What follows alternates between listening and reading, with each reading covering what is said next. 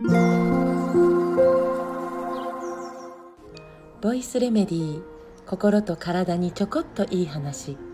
元看護師ホメオパス井上真由美です、えー、昨日の朝は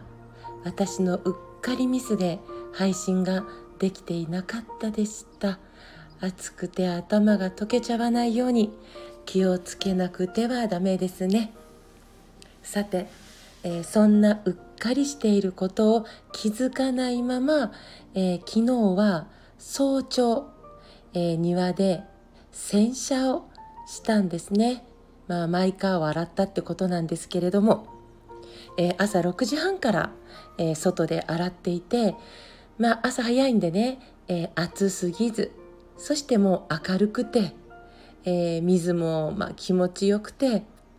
本当にねこう気分よく車を洗っていたわけです。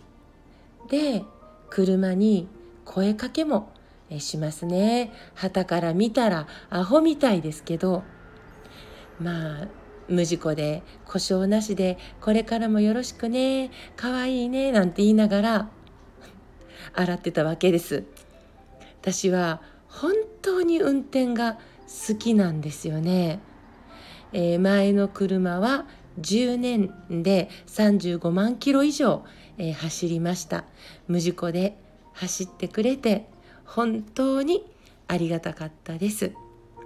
まあね、暇さえあればドライブと旅を楽しみたい人なんですよね私。いつかそんな日が来たらいいなえー、と、まあ、思いつつ、えー、洗車していて昨日の朝ねでまあ外回りあの洗いますよねで、えー、水を拭き取りますよねそして今度は車内に入ってね、えー、車の中を拭いていたわけですよ。そしたらですよ、え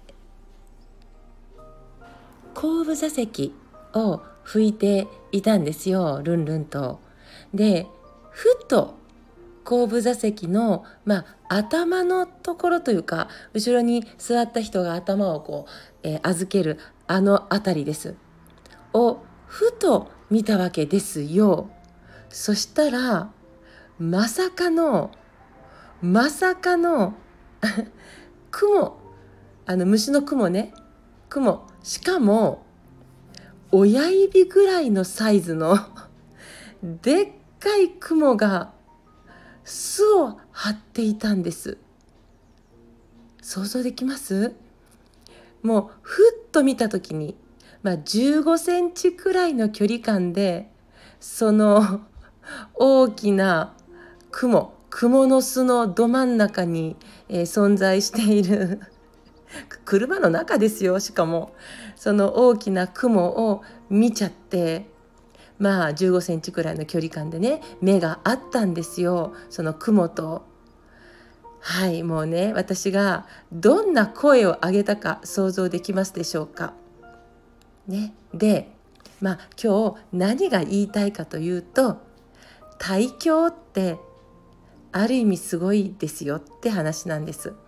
で私が母のお腹にいてね、えー、その昔で母が臨月を迎えた夏のある日のこと、ね、母が、まあ、お部屋の掃き掃除をしていたそうなんです。そしたら、まあ、窓に、まあ、レースのカーテンがああってねそのレースのカーテンに大きな大きな家雲あの茶色い手足の長いやつですよね。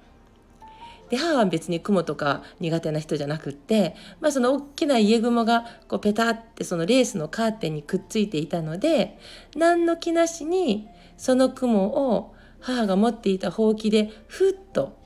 払ったんだそうなんですよ。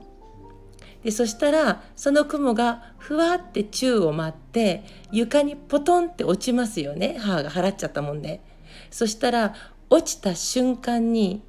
その雲のお腹が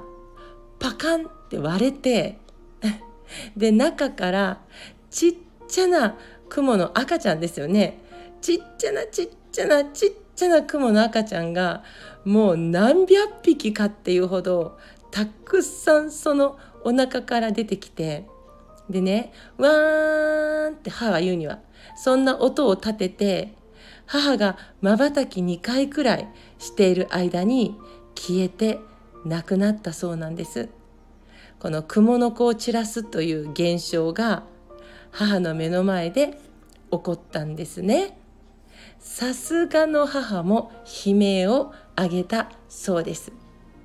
その時母のお腹にいた私が母と同じ、まあ、感情というかを経験していたんでしょうね。生まれ落ちてから私は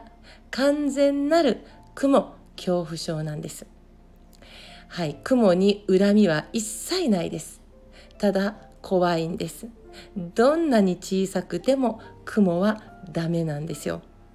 でまあ例えば家の中で雲を見つけてしまいますよね。そしたらその子が確実に家の外に出たことを確認しないとその空間では過ごせないほどダメなんです。で雲に恨みはないから殺したくないでしょ、えー、殺さないですできるだけでも自分では外に出すことも何もできないわけですよもう見たら 見ることさえできないぐらいだから誰かに助けを求めなくてはいけないというありさまなんです。カメムシさんもゴキゴキさんも私は基本大丈夫です。なんとか死なない状態で外に出してあげることができます。が、とにかく雲がダメなんです。で、ここまで私が、えー、ダメなのはきっと、えー、大凶のせいだとね、雲の剣で、えー、私が悲鳴を上げて、えー、家の外に出すために「お母ちゃん!」ってまあ母を呼ぶんですよこの年になってもね。でそうすると母は、えー、その雲を、えー、片付けてくれながらその昔話を私に聞かせるわけですよ。でお腹の中にいる間お母さんが経験したことは赤ちゃんに影響するんだよねってことを私は人生を通して雲恐怖症という形で経験をさせてもらっています。どうにか雲を見ても死ぬほど驚かない人間になりたいなと思うけど今世はなかなか難しそうです。お腹の中にいる時にお母さんがものすごく感動したり楽しかったり美味しかったり嬉しかったりそんな一つ一つの経験は私たちが想像する以上のインパクトでお腹の赤ちゃんが同じ経験をしているのかもしれないですよね。妊娠中のママができるだけゆったりと妊娠を楽しみながら過ごせるように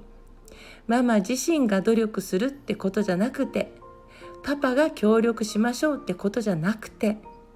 社会がその仕組みを作れたらきっと世界はうんと優しくなるんじゃないかと思っています。そのために私ができることは何かなということでこのスタイフを続けて少しでも多くの方が心と体の仕組みを知って自分を信頼する生き方ができるきっかけを作り続けることがそこにもつながっていくかな。と思っているのでだから今後ミスがないように気をつけてこれからも続けていきたいと思っていますので、えー、ぜひ聞き続けていただけると嬉しいです。えー、年内1000人のフォロワーさんを目標にして始めました。現在880人です。一人でも多くの方に声が届きますように。今日も最後まで聞いてくださってありがとうございます。また明日お会いしましょう。